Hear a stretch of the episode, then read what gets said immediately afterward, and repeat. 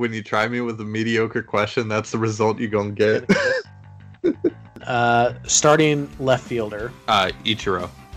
No! God, please, no! No! There is some potential there if he would just, I don't know, use his brain. Um, because, especially, I mean, come on, man. Jerry Dipoto's the GM. Who the hell knows? Looking out my window, and this FedEx driver just hit a tree. You are no gentleman. And neither are you. Hey guys, and welcome back to the SoDo Mojo podcast. It sounds weird because I've already said that today. Uh, this is Colby Patnode, and I'm joined as always by Ty Gonzalez. Ty, how are you doing today? You know, I'm feeling pretty good about everything except for the Mariners after that weekend. But you know what? New series, new month, new me, whatever. Also, today, if you're listening, it's my birthday. So there you go. Yay. So, Uh, yeah. do they uh, celebrate birthdays in Canada? I I mean, you know, no one's uh asked me to go out or anything. Uh so maybe not or maybe just people don't like me. Um but I could believe both. So, excuse me. so Uh, uh, but, but seriously, yeah, we um you know, it was a fun weekend. We had the Battle of Winterfell. I I saw Endgame. Uh DK Metcalf is a Seahawk. Uh, but you know the Mariners, who we're here to talk about, did not have a good weekend, uh, and that's uh, you know it's uh, it was pretty rough, and, and you know my my run differential is is gone down the drain. Now from uh, I I believe uh, you know we we recorded two podcasts today on on Tuesday uh, April 30th. This one's coming out uh, Wednesday May 1st, uh, but as we were talking about in that episode, uh, I believe uh, the run differential went from plus 41 to plus 14. yeah, in two days. Whew. Whew. But uh, but you know, uh, coming from a fan of a team that uh, had a negative run differential and still won 89 games last year, who cares? Run differential, schmun differential, or whatever. Okay. Um, wow. Uh, thanks for that transition. Um, so I guess on today's show, uh, we're gonna we're gonna take a look a little bit ahead at the month of May. Um, we talked about this a little bit at the end of yesterday's podcast. Um, so if you guys want a little preview of that, make sure you guys go ahead and listen to yesterday's podcast. It's right at the end. We're going to expand on it a little bit today. Um, there's also a couple of different um, players who have become available um, either via trade or uh, waivers that uh, we're going to talk about and whether or not the Mariners would have interest in any, uh, any of them. And then we just got the uh, the one question from our, our man Jordan. Um, technically, we had two questions, but we cannot possibly answer the second one. Um, we're not nearly smart enough to do that. Uh, so so uh, apologies to that question uh, asker. We will definitely uh, get back to you on Twitter about why we can't answer your question. Um, it's really because we're idiots. Uh, so, but that's that's pretty much today's show. So, um, This is an 80 grade intro. it it really is. We we are so good. Um, that is Joey Gallo power intro right there. So again, we're not going to talk about the uh, the Ranger series anymore uh, than we already did because we did that on yesterday's episode. So uh, make sure you guys, if you guys want to hear our thoughts on that, go listen to yesterday's episode. Uh, today we're going to focus on the future going forward. Also, uh, what a game last night! I can't believe the Mariners either won or lost in dramatic or undramatic fashion. Um, I can't believe the home run streak was either continued or not continued. And man, did Felix really look good or bad or mediocre? So, um, there you go. So, uh, it is as I'm recording this, it is April 30th.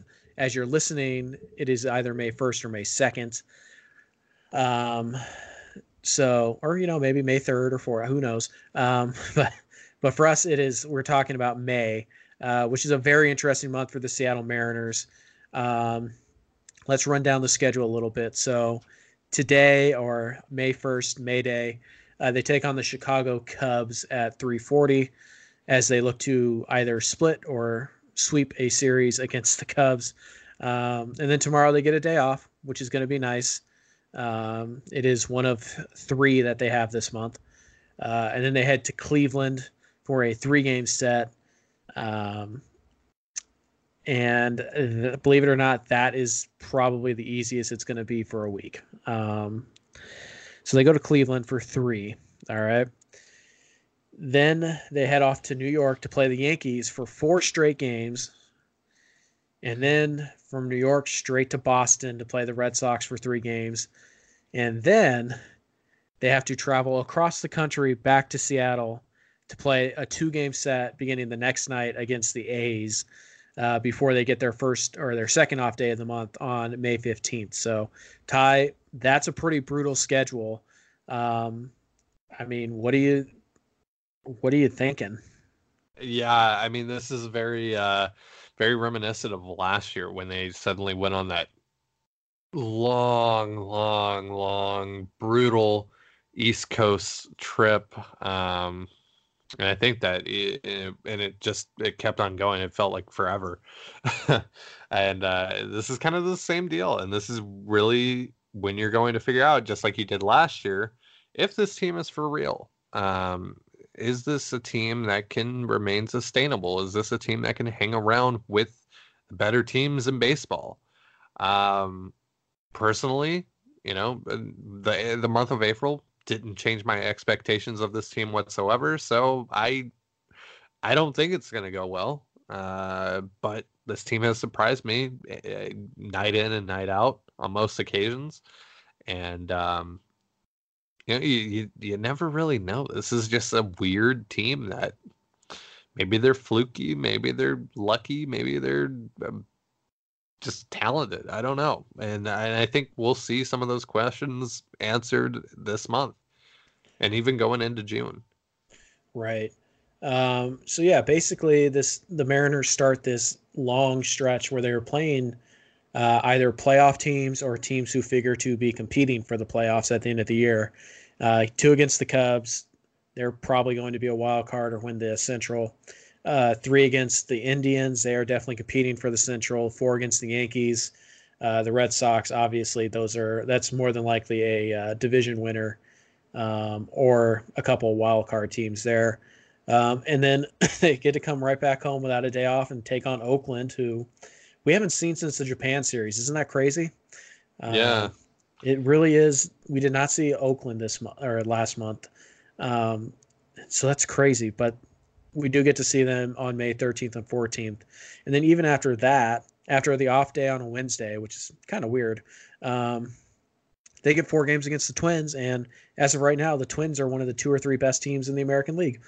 So, so um, it's a long time, and then they have to go down to Texas, and we all know how hard it is to play in Texas.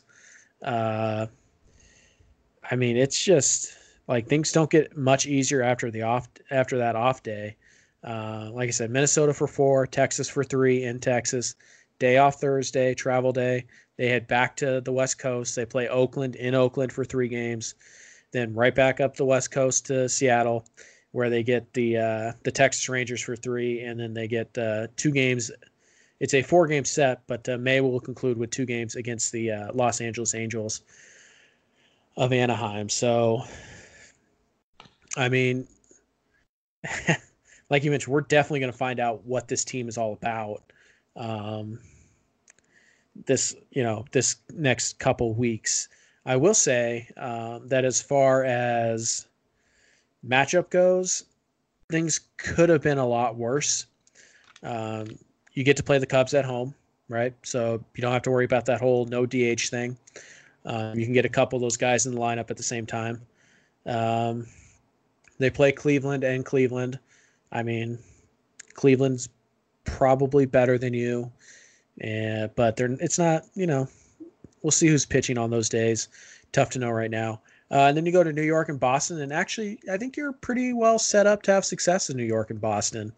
Um, you know, smaller ballparks, defense isn't isn't as important in the outfield um, or maybe it's more important. Um, but you know, not big spacious ballparks like Petco. These are hitter friendly parks, and the Mariners are going to have to score a lot of runs to win these games. So, I mean, I don't know, Ty. Do you think there's anything to the fact that they're playing in good ballparks for them, or is that just grasping at straws? Yeah, it would have been nice if they could also get a uh, Baltimore series mixed in there, but you know, whatever.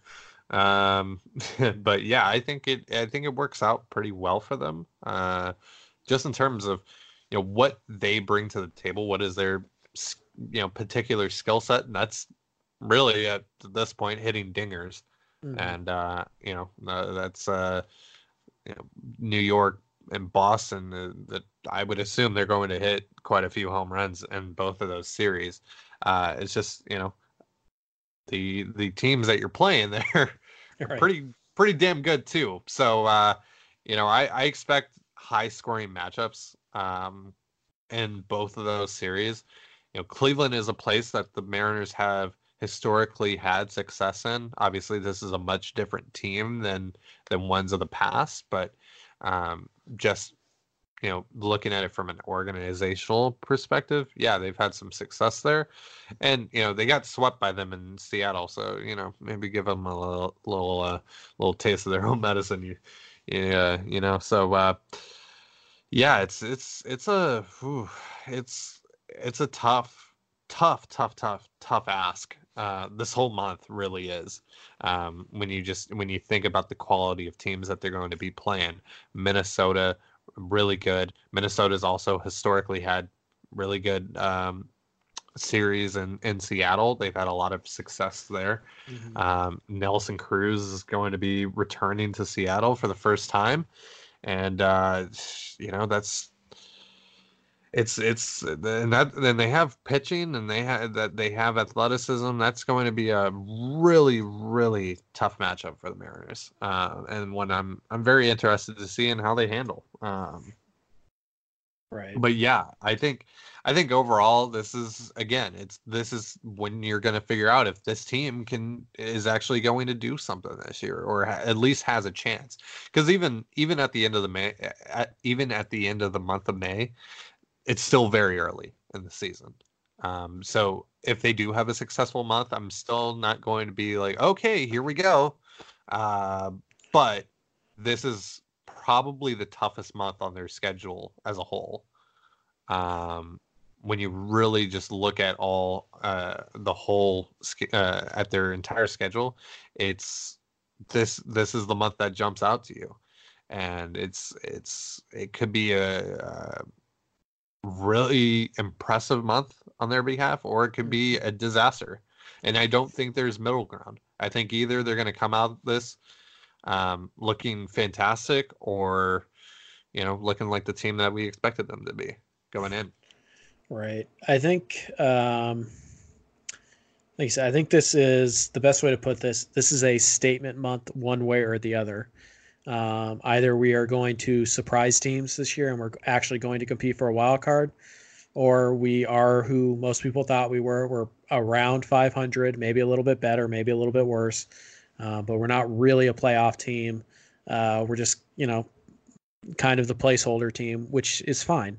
Um, so it'll be interesting to watch, that's for sure. Um, I think, I think a 500 record in this month would be impressive, but also wouldn't change anything in terms of like, hey, I think they're actually you know wild card contenders or not. Um, I I think in order for them to do that, they would have to like really impress and go like 17 and 10 or something crazy like that. So yeah, they'd uh, have to have a month like April, really, uh, just in terms of the win losses uh, to be incredibly impressive. Um, I, I still just I, I and I just looking at the matchups, I just I don't see a way for that to be possible. Um, I mean it's baseball, uh, but still, it's just when you look at the talent that the Mariners have or lack thereof compared to some of the other teams that they're going to be facing across this month, there aren't a lot of matchups that you know blow for blow I really see as favorable for the Mariners. Right. You got six games against Texas, um, and you got two games this month against LA, um, five games against the A's. Um, I think the Texas and I think the Texas series are really going to be important for them to keep their heads above water. Um, so, like I said, we'll we'll see. The beauty of baseball is we can sit here and analyze the schedule uh, all day and all night, um, but things change incredibly quickly. Um, the Yankees are really banged up still. I mean, what if Paxton goes to the to, goes to the IL after the start? You know, what if you know whoever it is, Gleyber Torres, goes into a massive slump? What if you know the Red Sox lose another starting pitcher? Or you know, there's just there's injuries, there's matchups, there's hot and cold streaks. There's so much that goes into an individual baseball game that trying yeah. to project a month ahead is really difficult. Um, but yeah, when you look at just roster talent um, right now, it's it's just it's going to be a really tough mo- month for the Seattle Mariners. Um, and like you said, one way or the other, this is a statement. Uh, this is going to be a statement a statement month for the Mar- for the 2019 Mariners. We're going to find out exactly what they are. Um, and if they blow it, then we know who they are. If they have a really great month, then we have a really good idea of who they are. And if they just go 500 ish again, then I think we know who they are. I, I think after this month, we'll be about a third of the way through the season. Um, and that's when you can really start to draw some pretty reasonable sample sizes, um, conclusions off of the pretty decent sample size, at least for a year. Um, so we'll see. Um, but yeah, it's there's going to be a lot of challenging games um, for the Mariners this month, and honestly, I think that's uh, I think that's awesome. Like we're going to see what we're going to see, and I'm excited to find out for sure which uh, which direction this team is going to go. So, and I think you can take positives out of either way they go too, um, because if you know if it does go poorly and they're now you know on a track to sell and and um, really you know kind of just look towards the future then that's fine because that's what we expected and that's what we came into this uh, season really excited for is the youth that comes into play and you know seeing what you can get for some of the players uh, some of the veterans that have jumped out and had success this year um, so there isn't I, I really i look at both scenarios positively um, truly. And you know, obviously, I'm hoping for the best. I, you know, again, this season, even though that they have clearly, you know, stated that they wanted to step back, I'm not rooting for them to lose. You know how some people on Twitter are, you know, and, and have let us know that they are. Uh, you know, because I I don't I don't care about a draft pick really. Um, I just you know, but that's so far away, and I just right now I'm focused on this year and and if they can make something out of this season then that's fantastic and if not oh well because that's my expectations were so low. Right. The mariners were never going to get bad enough that they were going to get a top five pick. Um, if they were going to get a top five pick it was going to happen totally by accident so when i say all these people oh good the mariners lost or the people who are like, oh, the Mariners didn't go far enough this offseason. They didn't they didn't tank hard enough. They were never trying to tank. They're still not going to try and tank. They were never going to pick in the top 5. It doesn't matter what they did. It was it was going to be physically impossible for them short of just releasing every single player and taking all those massive uh, hits to their payroll and just buying a bunch of, you know, minor league free agents, which nobody will ever do. It's it, they were never going to be that bad. So I'm sorry that you're upset that the Mariners aren't bad enough, but they were never going to be. So um, yeah. I don't really see the point in rooting for them to lose. Um, so, but you know, do whatever you want. I don't.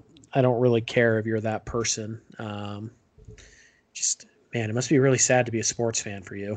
But yeah, not not you in particular, but person who is uh, you know how it is. Yeah. So, so um, let's kind of wrap up our look ahead. Let's talk a little bit about a couple of options that have recently become, either become available or have been made available by their current team uh, in the trade market or the waiver wire. Um, two names have popped out. We've written about them over the last couple days at sodomojo.com. You should go check out those articles.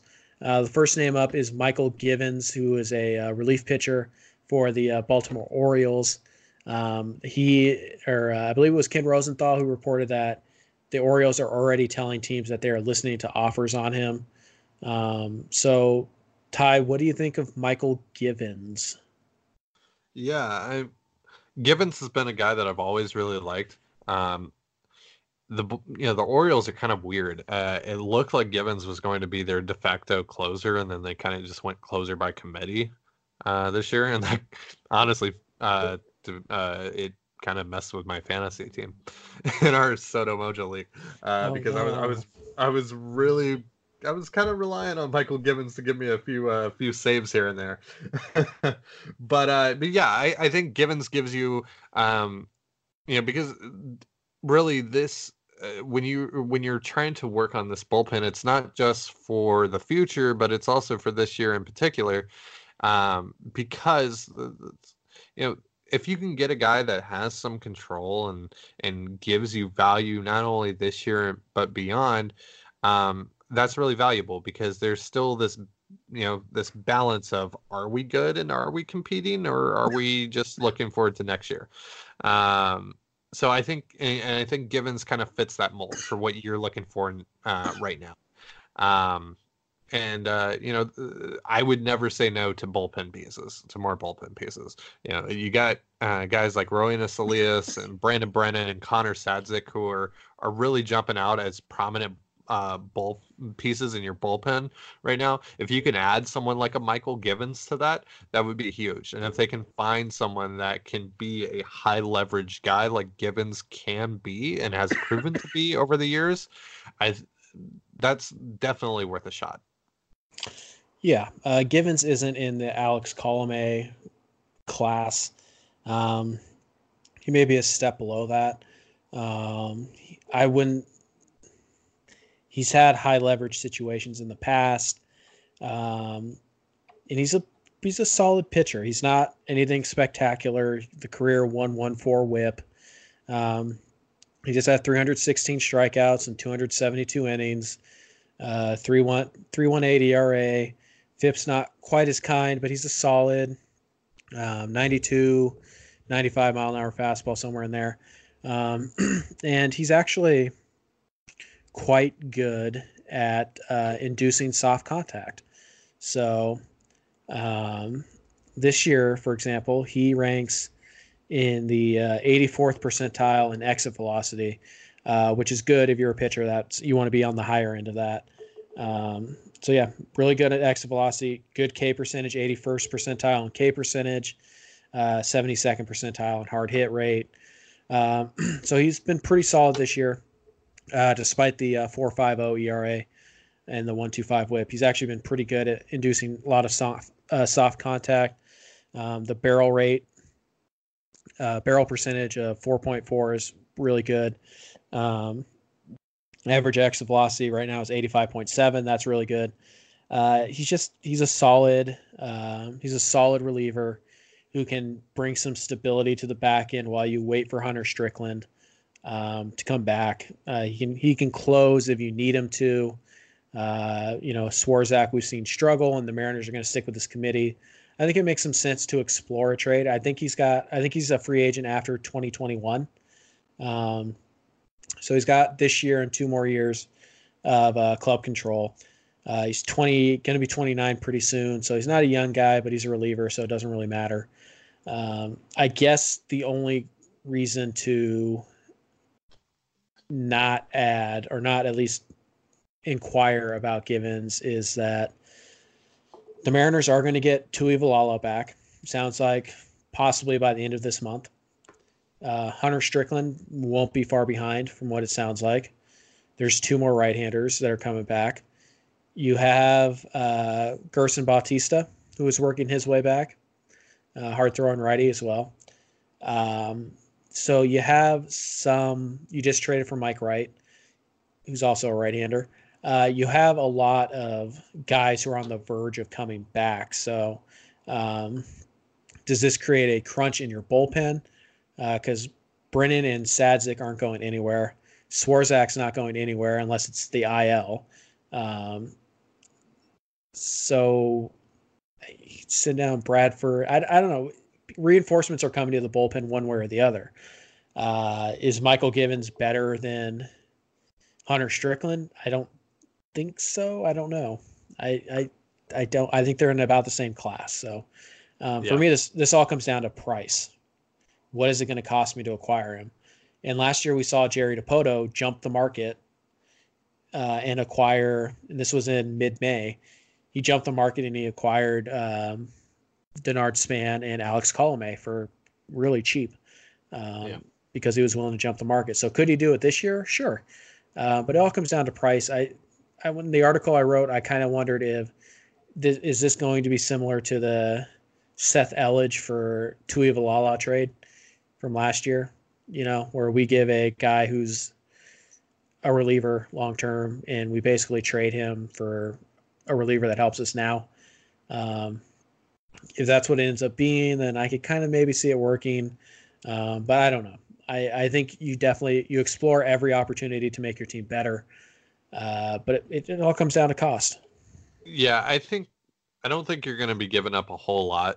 You know, I think a part of giving up Elledge, who was one of your higher rated prospects at the time, and again, keep in mind this is when the Mariners farm system was considered really bad, um, but better than you know others say.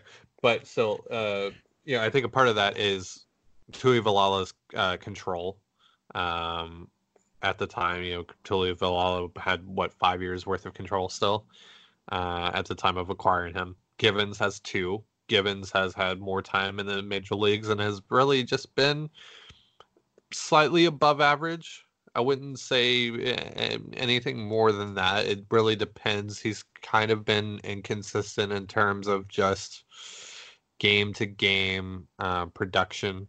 Um, and eh, I don't think he's going to cost you a whole lot no matter where he goes. And I highly doubt there will be a bidding war for him. Um, though, you know, a lot of teams are struggling, eh, and a lot of good teams are struggling with bullpen issues. I think, um, even though I do like the fit for the Mariners, I, I just feel that there might be another team that might offer slightly more that needs him more than than they do. I think a team like Philadelphia uh, right. or uh, or Milwaukee um, could really uh, use a Mychal Givens. Um, but I would I would at least like Dipoto to check in, sure. and as he's as he's always said, uh, there's no such thing as too much pitching, and even with um, Tuivailala and uh, Strickland on the way, and Bautista on the way as well, and you know Matt Festa and Wyatt Mills and and and um, Art, Art Warren. Warren. yeah, Art Warren and them, you know, still uh, David you McKay, know, Joey Gerber, David, Nolan yeah. Hoffman, like yeah, yeah. So even with that, I still, you know, you, bullpens are so finicky. Mm-hmm. Uh, relievers are so inconsistent in general. Uh, you can never have too many options. And I think if you get a guy like Givens, I think that gives you, you know, a better chance of creating a really interesting bullpen. Yep. Um, I would say uh, one other thing about Givens is that he's been incredibly durable um, over the last few years of his career. Uh, 66 appearances in 2016, 69 in 2017, and again 69 appearances in 2018 um, 74.2, 78.2, and 76.2 innings pitched over the last three years. Uh, the guy's durable. He's going to take the ball when you need him to. Uh, very similar to Nick Vincent in that way. Um, so Givens is a really interesting guy. Um, but again, it all comes down to cost. If we have get... breaking. We have breaking news. Well, actually, it doesn't matter now, but I I guess I'm just telling you this. Uh, Braden Bishop has been recalled for Mallex Smith. Oh, hell yes. So, All right. Well, let's talk about it. yep. So, so obviously this is So obviously this isn't news to anyone that's listening now. This is breaking news to us because it just happened as, As we're recording. Sure. Uh wow. um wow, I did not expect this at all. But. Bishop had a great month of April in Tacoma. Mallex has had the complete opposite in Seattle. And I think this is a good opportunity for Mallex to go down and and as we talked about last week when we were talking about him, this is a great opportunity for him to figure things out and not hurt the team.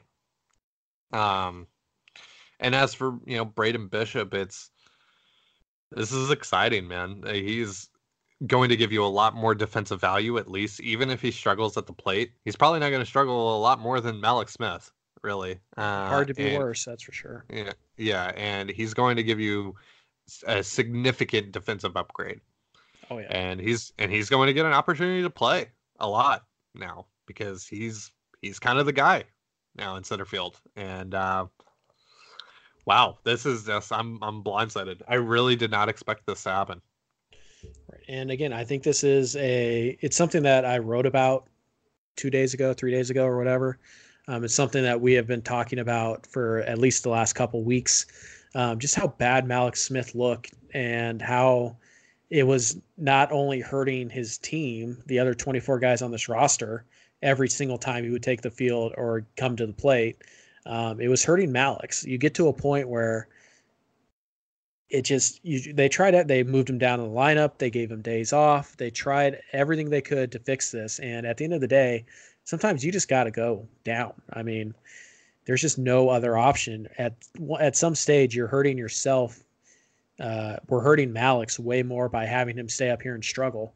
So we want to send you down to AAA where you can work on things. We're not going to be checking on your progress or i mean fans us we're not going to be, you know, closely following you down there in Tacoma and all that stuff. Um, there's no pressure. Take as long as you need. And I think this is a really smart move by the Mariners. And yeah, like you, it's a little surprising that they actually made it. Um, not that the Mariners don't have smart people, um, but this is not ter- this has not traditionally been a move that the Mariners would make. Uh, remember that they traded, or they, uh, sorry, they uh, they don't send, remember Ackley how they kept him up way longer than they should have. They did it with Zunino, they did it with Smoak, um, and again, different regime, different ownership. Everything's a lot different. Um, but hey, this is a Mallex Smith is a guy who is going to be a part of your future, or at least they still think that he will be. Um, he's only 26. He has two options left. Uh, now he's down to one one option year, so you're not losing anything. Mal or uh, Braden Bishop is already on the 40 man roster, so you don't have to make any moves there. Um, and I hope you're right. I hope they brought up Braden Bishop to play. Uh, I don't like this move at all. If it means Haniger is going to play, if Haniger is going to play center field and Braden's just going to sit on the bench for a week or two, that doesn't make any sense. Bishop needs to be playing. Um, and like you mentioned, uh, it was uh, the defensive upgrade is significant. Yeah, Uh, it's yeah, it's it's it's huge, and it's um, you know, the reason that it's surprising, it's it's not because of Mallex getting sent down. That was to be expected. However, and I was going to write about this tomorrow, and I guess not anymore. but I mean, uh, yeah, maybe. But I figured that this was going to be a situation where they were going to look for outside help. Yep. Um, and to you know, because just it didn't feel like it was time for Braden Bishop to come up. Clearly, it is, and you know, Bishop's been good in uh, in AAA. Um, WRC WRC plus is not very favorable for him. It's only at 96. However, he's slashing 267, 356, 444 with uh, three home runs. Third, you know, I mean, it's I I don't expect him to come up and mash, but I expect him to be probably a little more consistent. Uh, again, as you said, it's hard to be worse, and and like we talked about, this is a significant defensive upgrade. Braden Bishop has the chance to be one of the best defensive center fielders in baseball right out the gate. mhm. And um, the the the Mariners just got a lot better defensively. Uh, Yeah. No matter how you look at it, this is that is a significant upgrade. Even if Mallex is his full potential offensively, he's never give you this kind of defensive value. So if Braden Bishop is playing on a regular basis now, if that's if this is what that indicates, the Mariners just got a lot better. Right. Um, and it's totally possible he comes up and he struggles with the bat. Uh, he's it's his glove and his uh, it's his glove and his uh, legs that are going to carry him to any big league success. Um, but I, I am as I'm trying to get more information as we're recording. Um, there's a very good tweet that came by from uh, from uh, Prospect Insider Jason A. Churchill, a friend of the podcast or acquaintance or somebody who puts up with us at least. Um, he tweeted, uh, "quote If Braden Bishop doesn't hit right away, especially in a small sample, please refrain from pretending it's a full indicator that he can't. Basically, don't Vogelbach this guy. Um, we don't know if he can hit or not, um, but we did see him in spring training. He looked good. We have seen there's a lot of more power this year, that's for sure. In AAA, um, he's already got like ten extra base hits this year. He's the guy who can hit it in the. He's the guy who can hit it in the gap. He can run, um, and like you mentioned, he's he's a significant upgrade over Mallex. Mallex Smith is one of the five worst outfielders in baseball this year, uh, thus far, according to the metrics. Uh, Braden Bishop is going to be in the upper ten percent. Um, he's legitimate. The glove is a legitimate 65, 70 grade. The legs are legitimate. The speed is 60, 65 grade. The power is probably a 35, maybe a 40, which is what holds him back. Um, and the bat is a 50 grade. So um, if he can come up and give you anywhere near uh, league average, a league average slash line, Braden Bishop's a really good player. So, um, but again, we'll see how long they're willing to go with this because Mallex Smith, again, and I can't stress this enough, Mallex Smith is a part of the Mariners' future. That is how they see him. They are Yeah. not going to give up on him because he struggled for three weeks. That is not going to happen. You have not seen the last of Mallex Smith. And even if Bishop comes up and just completely blows everybody's doors off, Mallex Smith is going to work his way up to the Mariners. And he, maybe he ends up being the left fielder. And Domingo Santana moves to DH and Daniel Vogelbach's first baseman. You know, maybe that's how this works out. Um, but Yeah. Mallex Smith is going to be on this team at some point this year. And the Mariners have to see if what he is. Um, and I can guarantee you he is a better player than what you have seen so far. Um, he may not be as good as he was in Tampa last year, but he is he's significantly better than what you've witnessed. So do Yeah. not give up on Mallex and don't crush Braden if he comes up and struggles at the plate for a few weeks. Yeah, it's just uh Mallex um particularly you know a lot of his struggles can be attributed to just not having a spring training.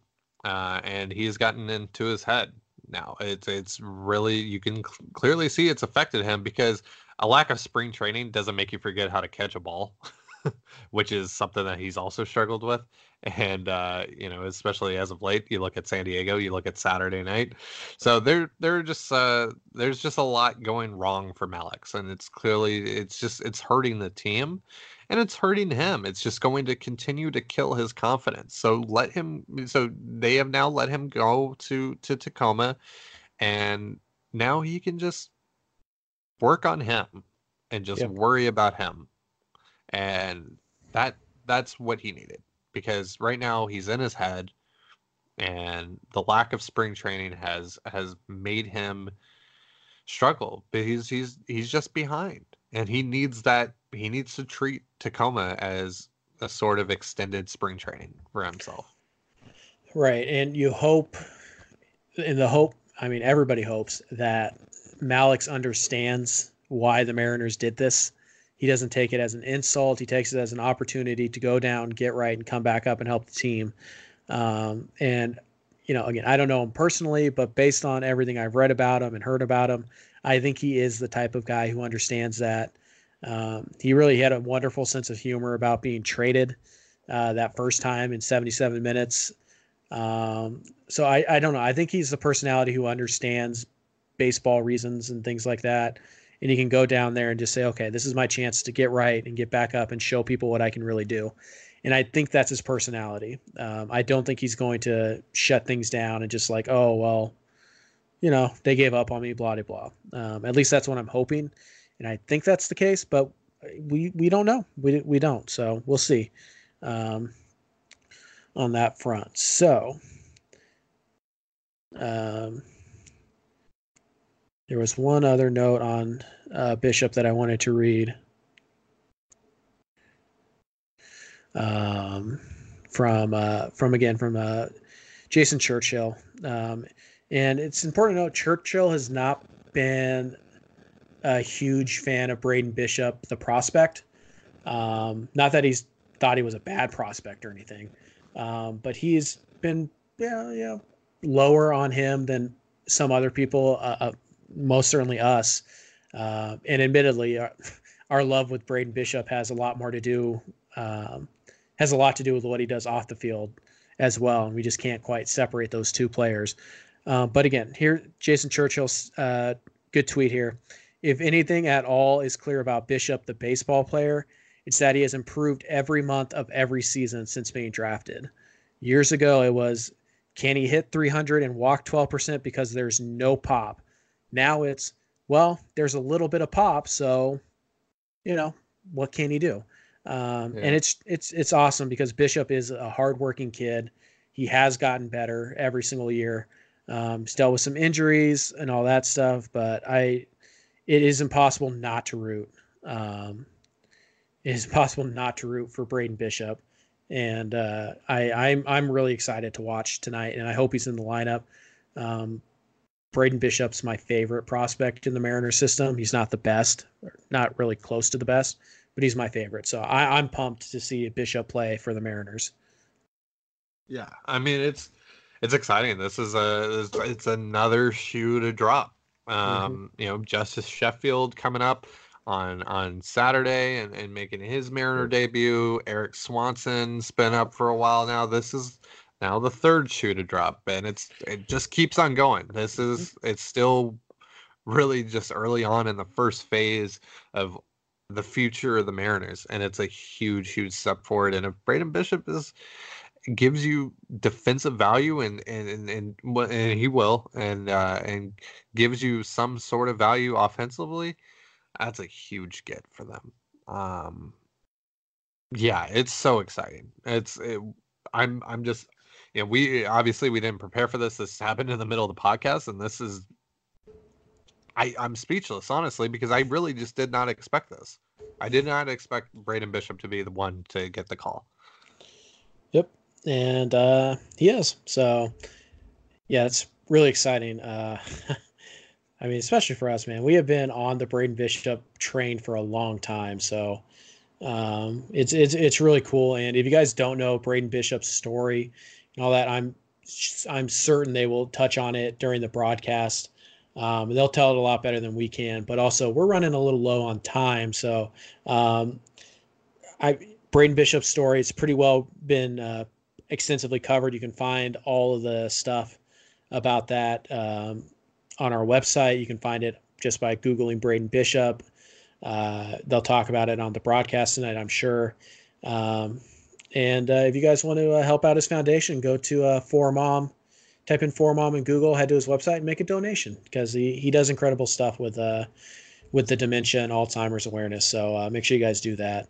Um, but let's let's get back to our uh, our show sheet. Um, before the Bishop news broke, uh, we talked about Mychal Givens, and we both kind of decided, you know, if the price is right, he's a good pitcher. Why not? Um, the other name that we wanted to talk about is a former Seattle Mariner. That would be uh, Andrew Moore, the former second round pick who was recently DFA'd by the Tampa Bay Rays. I wrote about him. Uh, article dropped this morning. Make sure you guys check that out on sodomojo.com. Uh, uh, so, as you're listening to this, that would be yesterday uh, the article dropped. But make sure you guys check it out. Um, I talk about whether or not Andrew Moore makes sense. And before I get to my point, I guess I'll ask you, Ty. Are you interested in Andrew Moore at all? Uh, uh. correct. I, that is correct. Yeah, yeah, yeah. I, uh, yeah, he's had a Trevor Rosenthal numbers in AAA this year. um, I just typically I, I I just I don't really like him in general. I, I, I he's never shown me anything even when he was a prospect in the Mariners system. I just I never really saw anything that made me go, "Oh, yeah, this guy has something." Um, and I was completely fine with him going when they when they traded for Denard Span and Alex Colome last year. Yeah, I don't I don't know. I um unfortunately I haven't gotten a chance to read your article. So if you're a little more higher on him, you uh, SOB. No. It, please it, please please feel free to uh to you know share with the class how you feel about Andrew Moore. Uh, I I don't I I think your initial answer is the correct one. Just, eh, he's not he's not good. Um, he's a fringe major leaguer. Uh, he has a good changeup, right? If you guys remember Andrew Moore at all, there's two things you probably remember about him. Pretty good changeup, throws a lot of strikes. That hasn't changed. It's just sadly nothing else has either. The fastball is still 89, 90 miles an hour. It's still pretty straight. Um, the curveball and slider are both 45 grade, below average pitches. Um, and there's been no growth in the changeup or the fastball either. So he's just kind of a fifth, sixth starter, maybe a fifth inning reliever, a guy that uh, you know maybe he's can carve out a role as like a professional opener, get through the lineup once maybe. Um, he's just he's just kind of a guy. Andrew Moore's are kind of a dime a dozen. When the Mariners selected him in the second round, this was the year, just was a few months before Dipoto took over, I believe. Um, it was the last draft of the Zduriencik era. Uh, you know, they were hoping that he has a high floor, the changeup's good. Maybe we can add a mile or two per hour to his fastball, and maybe the curveball or the slider um, kind of shows up as a third pitch. It never did.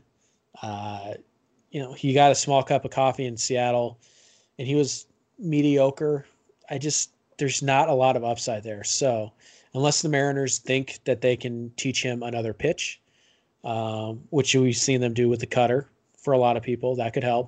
Unless they think that they can refine his uh, his mechanics and uh, make the curveball or the slider a little bit sharper, a little bit of a better pitch, which they did with Connor Sadzeck. um, unless they think there's a certain uh, a grip change that they can make to the changeup to make that play up, which they did to Brandon Brennan, or unless they think that he can actually add miles per hour to his fastball, and we're talking at least two or three, um, which by the way we've seen happen already with L.J. Newsome. Um, then I just I don't see much of an opportunity there. I he's probably not better than LeBlanc. He's not better than Swanson. He's not better than Milone even. Um, so again, it's it's similar to Givens where it's if I can get him for free, as in it just cost me a waiver claim, uh, maybe. Um, ideally, he would just get cut. You know, he would just get waived and released by the Rays, and I could just pick him up on a minor league deal, so I don't have to add him to my forty man. Then maybe. But other than that, he's just not. Andrew Moore is just kind of a dude who's a fringe major leaguer, and the Mariners don't need that in their bullpen, and they don't really need it in their rotation. Um, so, yeah, yeah, yeah, mean, yeah. I, I, I'm not wasting a 40 man roster spot on him. That's just how it is. It's just I, I, I can't do that. Um, Andrew Moore is again, like you said, he's just a guy. He's not. He doesn't give you anything special. There's not really a whole lot to work with there, and any sort of development um, that he would require to be more than that is not worth the 40 man roster spot. It's going to take too long, too long for him to just use that spot up. I just, it's not. If you can get him on a minor league deal, sure, whatever. You know, get you another body in there and see what you can do with him. But right. you send him to Triple A. Maybe he makes yeah. a spot start. Maybe he's a a Kikuchi uh, piggyback or something like that. But other than that, I just I, like I said, unless there is a significant change the Mariners think that they can find in him, just doesn't make a lot of sense. And maybe there is. I mean, I don't want to shut the door completely. Maybe the Mariners do think, hey, we can we can get this guy up to 92, 93. And if they can't do that, that changes his profile significantly. Because Andrew Moore at 93 uh, versus 90 is significant. It is. The, the changeup is that much better because the fastball is that much better. And the command is still good. And all of a sudden, the slider and the curveball, if he's only going to be asked to go, you know, two, three innings, he doesn't need those pitches to be plus. But aside from that, yeah, he's um, there's just not a lot of value. And by the way, uh, fun fact: in his big league career, his curveball spin rate is in the bottom four percent of all of baseball. That's how bad that pitch is. So, so I, yeah. I just I'm gonna say no. Yeah. But we'll see. I would I, I'll put it. Yeah. I wouldn't be mad if they added him. I'll I'll put it I'll put it this way. Hail to the no, to the no no no, hell no. Yeah, no, yeah, I, when, I just uh, I'm I'm I'm good. yeah, when Ty's singing, that's usually the wrap it up sign. Um, yeah. so so uh, we did have one question, but I think we just found out the answer live on the uh, on the air, quote unquote, um, because our question was about uh, Mallex Smith replacements. We pull it up here from Jordan. Um, at least give him a shout out. Jordan, our pizza man, apparently. Um, he did send us a question like he does pretty much every week. Um, and he said, um, would we prefer a trade for someone like Jackie Bradley Jr. or Delino Shields, or rather sign a free agent um, to spell Mallex Smith in his slump? Um, so the Mariners opted for neither. Uh, but let's let's answer the question. Um, is it too early hell, for the? Hell Go yeah, ahead. I would love Jackie Bradley Jr. Will it happen? Hell no. But but I yeah, mean, yeah, Jackie yeah. Bradley Jr. has been awful this year at the plate. But yeah, he's he's one of the best defenders in baseball. So yeah, I mean, like, yeah, um, I don't know. I I I still think that they could look outside. Um, I still really like the idea of Denard Span. Uh, if he, uh, you know, if he's willing to come in and maybe play a little bit in the minor leagues just to get some, you know, get back into the swing of things, and then call uh, get called up about a month later. Um, if he's willing to do that and also willing to play in the Mariners organization in general and play on the West Coast, um, yeah, I would absolutely love that. Um, right. And I think I think right now it looks like Bishop, and that's right. It. I, I think to clarify, I don't think Span has a has a beef with the Mariners organization, other than the fact they're located on the West Coast and his family lives in Florida. I think that's the issue. So yeah, um, yeah, I just I don't think it's uh I don't think he's anti-Mariner. I think he's just anti-West Coast. Yeah, um, no, no, no. That's that's not what I meant by what I'm saying. I was just right, right. Um, I just um, want to clarify. He, yeah, is is he willing to to go into a situation where the team might not be winning, right? Uh, because you know who knows what's going to happen this month and beyond. Um, might be a short term fix. He might get and, released in a month. Yeah, and like I and and like I said, is he going to be willing to take some time in the minors to get back into the swing of things? He hasn't played baseball this year, so um, yeah, that's uh, there's a lot that goes into it, but obviously, I love Denard Span. His time here was great. I think he really enjoyed his time here, um, especially with his uh, his involvement with his charity and what Lookout Landing did did with him and his charity and everything. I think that um, left a good taste in his mouth uh, with the organization and just everything with the C- uh, city of Seattle. But um, I just don't know if it's a great fit. But I love the player, and I would love to have him back. So right. I mean, I think until Jay Bruce is traded, it just it's not. I mean, Span's a better player than Bruce, but that's not how these things work. You have to you have to stick with Bruce long enough that he can maybe retain or gain some uh, trade value. Um, yeah, it's interesting. I don't think the Red Sox in the two two examples, the Red Sox aren't going to trade uh, aren't going to trade Jackie Bradley Jr. I don't think. Um, not for prospects, certainly. Uh, not at this time, at least. Maybe if they go into July and they're still a bad team for some reason, then maybe. Um, but yeah, they're going to want something to help them now. And I don't think the Mariners have something that they would willingly give up right now that is better for the Red Sox than Jackie Bradley Jr. Um, and as for uh, Delino DeShields, uh, I don't know if the Rangers are selling. I, I the Rangers are weird. I, I can't figure out what they're doing um, because they're not a terrible team, but they're not a good team.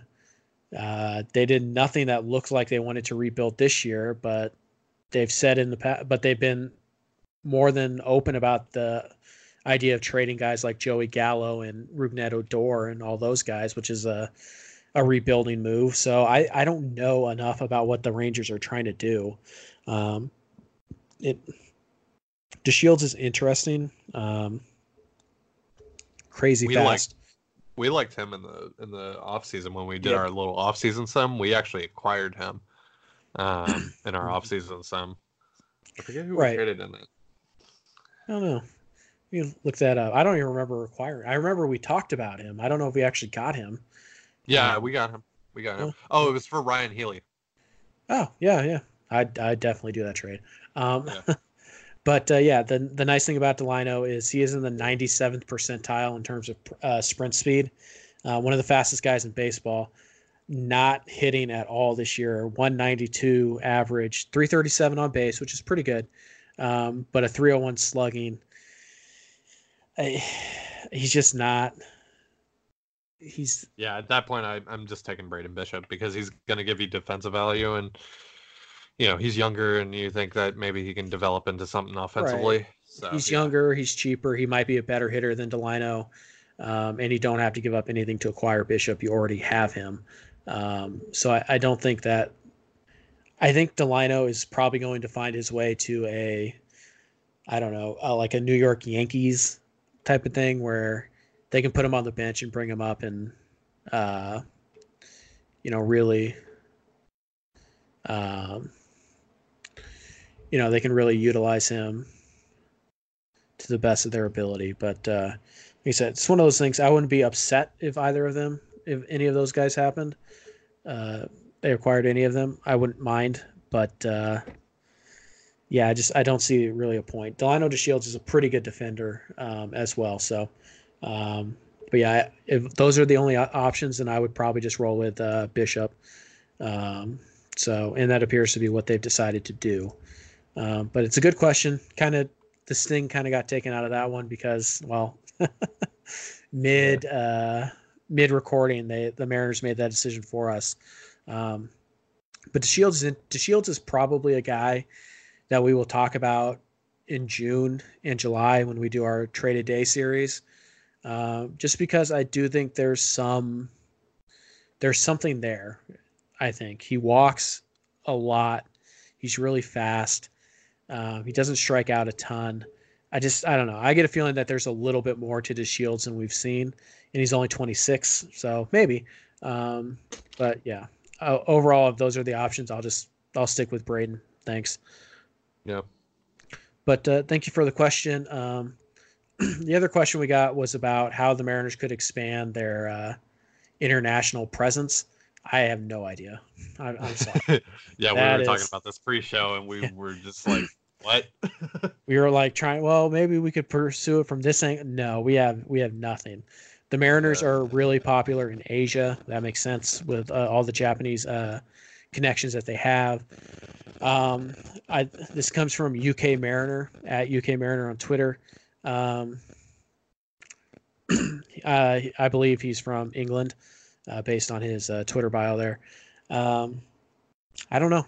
I don't know how popular baseball is in Europe, in particular. I know it's growing in uh, Greece and Italy. I know it's growing in those areas, um, a little bit in Spain, and I know, uh, you know, but I don't know how it is in England. Um, I don't know how it is in, you know, France. I, I don't know what Major League Baseball, the level of interest is there. So without knowing that, I can't tell you how they can expand because I don't know what they're doing right now.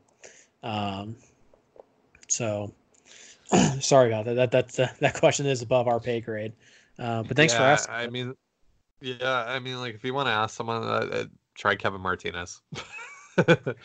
right. yeah, yeah, because I, I just that's not uh, for us. We just you know we're fans of the team, but we don't we're not marketing geniuses. so uh, no. Although yeah, I, maybe uh maybe ask Lydia Cruz because I think she invented the Vogie Hoagie, which is a new Daniel Vogelbach themed sandwich, which is available uh, at Safeco Field now. So maybe ask Lydia. She seems to have the good ideas. oh yeah, and something we haven't talked about yet that we should this that happened this past weekend.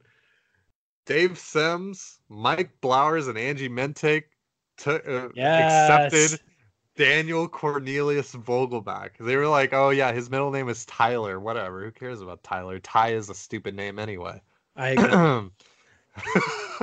so, so but I mean, So, yeah. geez, man. all I know is that the middle name Cornelius has forever been thrown out into the the ether of Mariners fandom, and it's floating around out there in multiple people's minds now. Um, so if you guys want to join us in our uh, in our efforts to uh, get Daniel Vogelbach to where Cornelius on his back for the uh, Players Weekend uh, thing in August, then uh, by all means feel fr- free to uh, tweet him. Don't hassle him, please. Um, uh, it's not that big of a deal, but uh, I don't know. It'd be really fun, and we, we would like to get that. Uh, I don't know what you want to that. It's not a rumor because everybody knows it's not true, but I don't know. I kind of want to get that. Let's just push that a little bit and see where it lands with us. Um, but yeah, Roots, uh, Dave Sims, Mike Blowers, and Angie Mentink have all heard uh, our suggestion of Cornelius as the middle name for Daniel Vogelbach. So um, I guess the next step is for uh, Dave Sims to, on the broadcast, maybe say, "Here's Daniel Cornelius Vogelbach," um, or just call him Cornelius or something like that. So we'll keep we'll keep pushing that. That's a that's a big credit to uh, Colton. Um, I believe it was Colton who uh, coined the name Cornelius. That was kind of his. Yep. Uh, I know he was certainly the first one looking for his middle name, um, and he's obviously the biggest fan of Vogelbach at the uh, at the website. So that was a big day for Colton. Uh, got his tweet on TV. He also got Dave Sims and Mike Blowers to accept Cornelius as a good middle name for uh, for Vokey. So um, it was it was a fun day. It certainly was. Um, Yeah. That was uh well and I got a funny story about that. So I'm I'm I'm cleaning, you know, Mhm. and I'm like uh uh and all of a sudden I hear uh Angie Mentink said Daniel Cornelius Vogelbach and I'm like and in my mind I'm not think you know I'm not paying a whole lot of attention. I'm like that sounds familiar. And I'm like wait what did I just hear? and I and I rewound it and heard it again, and I I I thought I died. I thought I died, and I and, and, and this was a, a dream. Uh, this was uh, I I I I was so shocked. I was like, "What is going on? What is happening? This is what?" This is- Are- did you be honest? Did you think our one in like a billion chance of him actually being named Vogelbach was or uh, Cornelius was confirmed? Was I'm- there any I'm- party where you're like, "Oh my God, we were right"? Well, that's what I thought at first. I was like, "Wait, did Colton get it right? Is his name Cornelius?" and then and then we're like, "Oh no, it's Tyler." And I'm like, "Well, that's stupid. Give him Cornelius." And then they they kind of agreed too. They were like, "I like Cornelius better." Yeah. So, boom, your move, Daniel. Your move. I And, think and and it and it just so happened that Colton wasn't around right when that happened. Like Right. Colton came like five hours later. I think he was just at- like, I think he was at Endgame. He was at the movies watching Endgame. I think. Um, so yeah, he, she, he was quiet for the and then he just showed up like five hours later. Like, oh my god. So yeah, I yeah, don't, I, remember. I went into our group. I went into our group and I was like, "Guys, guys!" I was like, did you see that? Did you see that? Yeah. So that was that was a huge moment for us. It, it really was much bigger than it should be, sadly. But uh, those are the kind of things we get excited about. So, and I don't know, Daniel. You know, I don't think anybody's been as uh, as big of an advocate for your cause as us. So I don't know. Maybe throw us a bone and uh, I don't know. We're Cornelius at Players Weekend, please. I will buy. Okay, I I'll tell you this. I will make this promise right now on the air. If if he wears Cornelius at Players Weekend, I will buy Colton that jersey. I will literally buy Colton that jersey. there you go. So there is uh, there is some incentive there, and also it just be really fun. Um, so yeah, you guys feel free to tweet Daniel Vogelbach. Uh, maybe tweet a few of the reporters and kind of say, hey, do you think maybe you could mention this? I don't know. Do whatever you think you can do. Um, it would just be, I think, honestly, the next, the the best thing that we could hope for is that Vogelbach actually hears it. Um, I, I, I maybe gets a chuckle out of it. Uh, I think that would just be great. It would be a big payoff for Colton, who's been, um, as much as we have advocated for Vogelbach the last, I don't know what, since the Japan series. Um, that has been Colton's commitment to the guy for the last three or four years. Um, and so I, I think that I think that's just a really cool thing for Colton that he kind of, you know, he got that out there, and uh, it would just it would just be amazing if Daniel could just even like just hear it and just just respond to it. You know, not even like he doesn't have to like it or anything, but I don't know. Like I, I don't know anybody who's been a bigger Vogelbach uh, advocate than uh, than Colton. So it was just it was just a really cool moment um, for us here. Maybe it doesn't mean anything to you guys. It probably doesn't. Uh, but it, it was just cool for us in our uh, in our website in our little group. So uh, yeah, that was that was fun to see. So yeah. Um, I don't know. We should just start like putting Cornelius as his middle name in all of our articles. See if that catches on. I, I've already been doing that. Yes. When uh, when, when we do our player uh, player of the game uh, things in our takeaway articles, I, I always refer to him as Daniel Cornelius Vogelbach. there you go. So yeah, yeah, we're gonna we're gonna stick with Cornelius whether he likes it or not. So uh, Yep. he- he'll always be Cornelius Vogelbach to us. Uh, Yep. So unless you have anything uh, anything else you want to add, Ty, I think we'll go ahead and wrap this episode up. yeah. I mean, it's uh, what a what a weird and strange and fun first month it was. Uh, especially you know getting capped off there with the with the Colton thing with with Vogie and everything. It's just it's been uh, it's been a hell of a ride thus far, and uh, you know Braden Bishop is now with the team, and uh, that's a pretty cool way to end the month of April. And uh, we'll see how he does tonight. Obviously, uh, by the time you guys are listening to this, he has likely started against the Cubs. I would assume. Um, you know, we we haven't seen uh, lineups yet for that, but I hope it goes well. I, I'm I'm I, I'm really excited about that, and uh, just looking forward to how this youth movement continues for the Mariners, and you know maybe this maybe this team uh, could use that, and um, and if they're you know maybe maybe we got something special here. You never know. And I don't know. I'm saying this after back to back like 14 run losses or whatever it was, 15 run losses. But you know, it's uh, there there is no such thing as too much optimism in baseball. It's always you know it's uh it's it's better than being a pessimistic butt about it. Right. I almost I almost swore on the podcast, but I don't want to get yelled at. What? By the fans? Right. The What side of people. what is the point of being? I, I don't understand the point of being a pessimistic sports fan. I, I really don't. Um, and like being so like proud about it, you know, and like, oh, I knew that they would blow blah, blah like, dude, why do you exist? Like, if you're so angry about one loss, or you're so proud of the fact that you knew that a team that everybody thought was going to be mediocre is mediocre, like, what do you, what are you getting from that? So, Yeah, I Um, mean it's kind of like what we're saying right now. Uh, you know, after like the NFL draft and stuff, everyone wants to talk about how pl- teams reached for their for these players. It's like, dude, you don't know what their boards are like. Just because your mock draft had this guy in the seventh round and this other team took him in the third round, like kind of the Cody Barton situation with the Seahawks.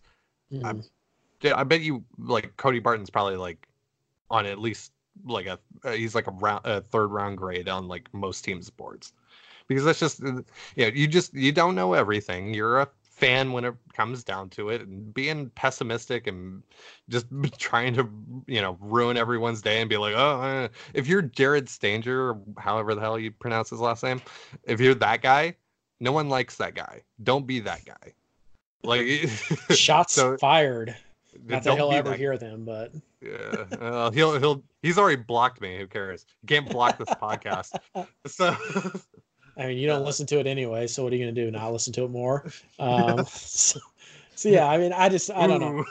Yeah, Yeah. I don't know, man. It's it's one of those things, man. I just you're a fan, you don't have all the information, and you might be right, but you're not right because you have more information than these teams. Um, it's physically impossible for you to have all the information that these teams do because you're just not around these guys. You don't have the the contacts or any of that stuff that these that these coaches and GMs do. So um, I think it's perfectly fine to be critical of moves that GMs make. Um, but I think it's dangerous to sit here and say things like, you know, um, man, the Seahawks for just because it happened recently, and we'll probably say this when the Mariners draft in June, as well. Is like, man, the they could have had him in the fifth round. Why did they take him in the third? Well, I think if they thought they could get him in the fifth round, they probably would have waited. Um, and it's the same thing we heard last year. Remember, it's a good, good, uh, good Mariners example. Last year they took Josh Stowers in the second round, um, and I wasn't a big fan of that. There were better players on the board that I liked more. Um, and I, like, I think MLB Pipeline had him like 150. That him as like a fifth, sixth round pick. Um, and so that was kind of the information everybody was working off of. Well, come to find out this offseason, the Yankees were going to take Stowers with their second round pick. Um, and we know that because they traded Shed Long to get Stowers. So, um, yeah, we don't know other teams, who's on other teams' boards. We don't know what these teams have in mind, what they see, what they look for. Um, so yeah, I just it's just one of those things, man. I don't I don't know if Braden Bishop is going to hit in the big leagues. I don't. Could he? Yeah. Could he not? Yeah. Yeah. But I'm not going to be pessimistic about it, and I'm not going to be pessimistic over 20 games if he's struggling. You know, like Jason Churchill was was tweeting about. It's it, look. Um, I believe in, in in organizations to know a lot more than I do about these certain certain things. I believe in uh, players that are a hell of a lot more talented than I ever, I ever will be at, a sport, and uh, I'm I'm just I'm of the belief that just things happen how they're supposed to happen. Uh, I, you know, I you can get caught up in the speculation and all that, and that's fun. You know, no matter what the sport is, you know, and and you know, again, going back to a more recent uh, example, like with the draft and stuff, you like again, like yeah, yeah, Mel Kiper may have said that one guy was going to go at this spot, and then he went on, you know, at an earlier spot but you don't know that like and you could say that oh well yeah they, well they could have gotten him in the fourth round. You don't know that. Yeah like you don't know that. You don't know that. It's like the Rashaad Penny situation. The Browns were probably going to take him at 32 or the Patriots. Like they like just because he had a second round grade doesn't mean that he was going in the second round that's just it, that's just how things are, and it's and it's the same for every sport. And and when it comes to to the Mariners and someone like Braden Bishop, you just have to see. You yep. just have to wait and see, and it, and that's all you can do as a fan. Because even the people that spend hours speculating and all this stuff, the reason why they're involved in that is because they're fans, 1st mm-hmm. and foremost, and that never changes. Even if you, even for us who you know learn more and and think that we know at least a l- little more than the you know than your average casual fan. Even with that and the research that we do and stuff we're still fans. Mm-hmm. and uh, just because you know we get paid to talk about the mariners and stuff and even people that are much higher up than us that talk about the mariners for other outlets and everything they're still for a lot more money. For a lot more money for a hell of a lot more money. Right. but but that's not of my business.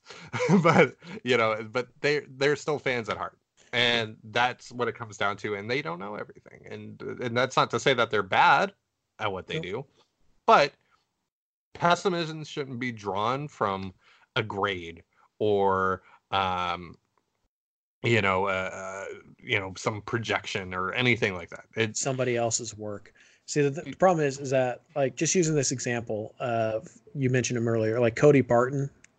Um, I'm willing to bet that everybody who complained about that pick never even knew who that guy was. They're just focusing on somebody else. They go to some their favorite website's draft board and say, "Oh, that guy was you know the 200th player ranked by this guy. Why is he going 70th or whatever it was?" Um, because that guy doesn't know what the Seahawks know Um, just like Stowers was ranked 156 on this MLB pipeline, why is he going 50th? Because of the Mar- the Mariners really wanted him, and if they didn't take him, the Yankees were going to take him. I yeah, and just and when we, we, don't know MLB what everybody else knows. And when we look at the MLB draft, you know, a guy that's probably going to fall, and a lot of people are going to wonder why is Carter Stewart, Mhm. and and that's going to be another one of those situations. Is like, why is everyone passing on Carter Stewart? Why did the, this team take this guy over Carter Stewart? You know, it's like Right. because these teams know more than you do. They have scouts. They they have people who are They talk directly to the players that yeah they're going to take yeah draft. yeah, and that's another thing. There are situations where guys just straight up do not fit. Mhm. You know, uh, a lot of people wanted to talk about like uh, with the Seahawks. You know, some of the guys that they visited with. It's possible that these guys came to you know that they passed up on these guys that came to the VMAC and stuff. It's possible that when they came to the VMAC, they didn't like them. Mhm. You know, it's like that's just that that happens, and it's just the more uh, those teams and and all who are involved in those situations, no matter what the sport, they just automatically know more than you because they have the they have the resources. Mhm. You don't, Right. and it's just you know, and you can go off of your you know your sources and all that, but really what it comes down to is you don't know more than the than the team does. And so, you know, in some things they don't work, and sometimes people are right about their evaluations. But still, being pessimistic and going out of your way to be pessimistic and saying, well, because eh, like I was reading the, the Walter football grades, and it's the stupidest thing. It's like, well, I had this guy as my 211th player, and they took him 77th. Okay, Who cares? cool, good for you. like, like, Right. so I like, just, I don't like even like we're throwing a lot of shade at other people. I'll throw shade at myself here. Last year, just last year, the Mariners were on the clock with I believe the 14th pick, um, if I'm not mistaken, and Brady Singer was still on the board. And I didn't think there was any chance they were going to get Brady Singer. I had watched Brady Singer. I liked Brady Singer. I'd read a lot about Brady Singer. He was very highly ranked in a lot of uh, publications, and he just kept on falling and falling. And it got to the Mariners, and I was like, "Oh my God, please take him!" And they took Logan Gilbert instead. And I didn't love that pick.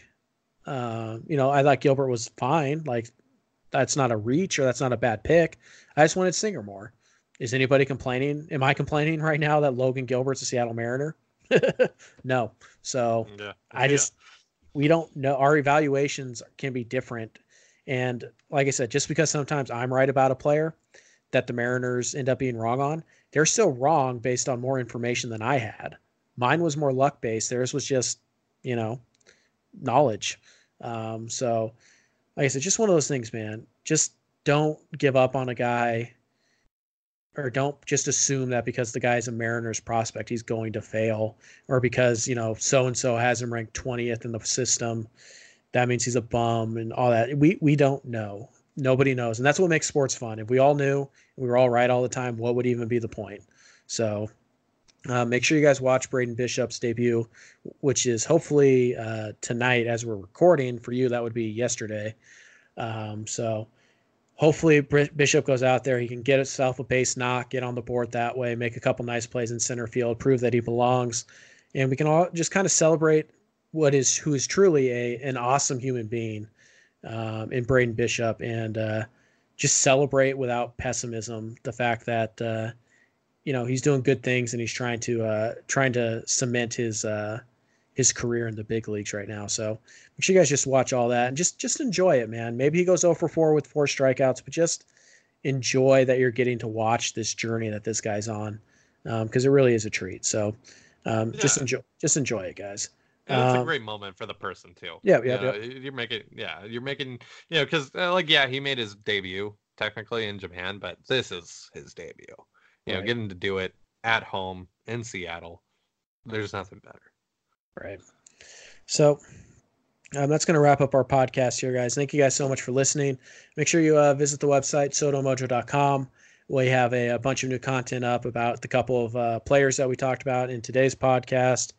Um, we uh, we also have a series that we're going to start in May that will probably start next week. Um, and we'll talk about it then. Maybe during the next uh, series preview podcast, we'll talk about it. As well. Um, but we have a new series coming up that we're pretty excited about as well. So make sure you guys go to sodomojo.com so you don't miss that. Uh, make sure you subscribe to the podcast um, so you don't miss any new episodes. We record three a week, uh, usually, almost always, sometimes more, but usually never less. Uh, in season, we're doing three podcasts, so don't miss any of those episodes.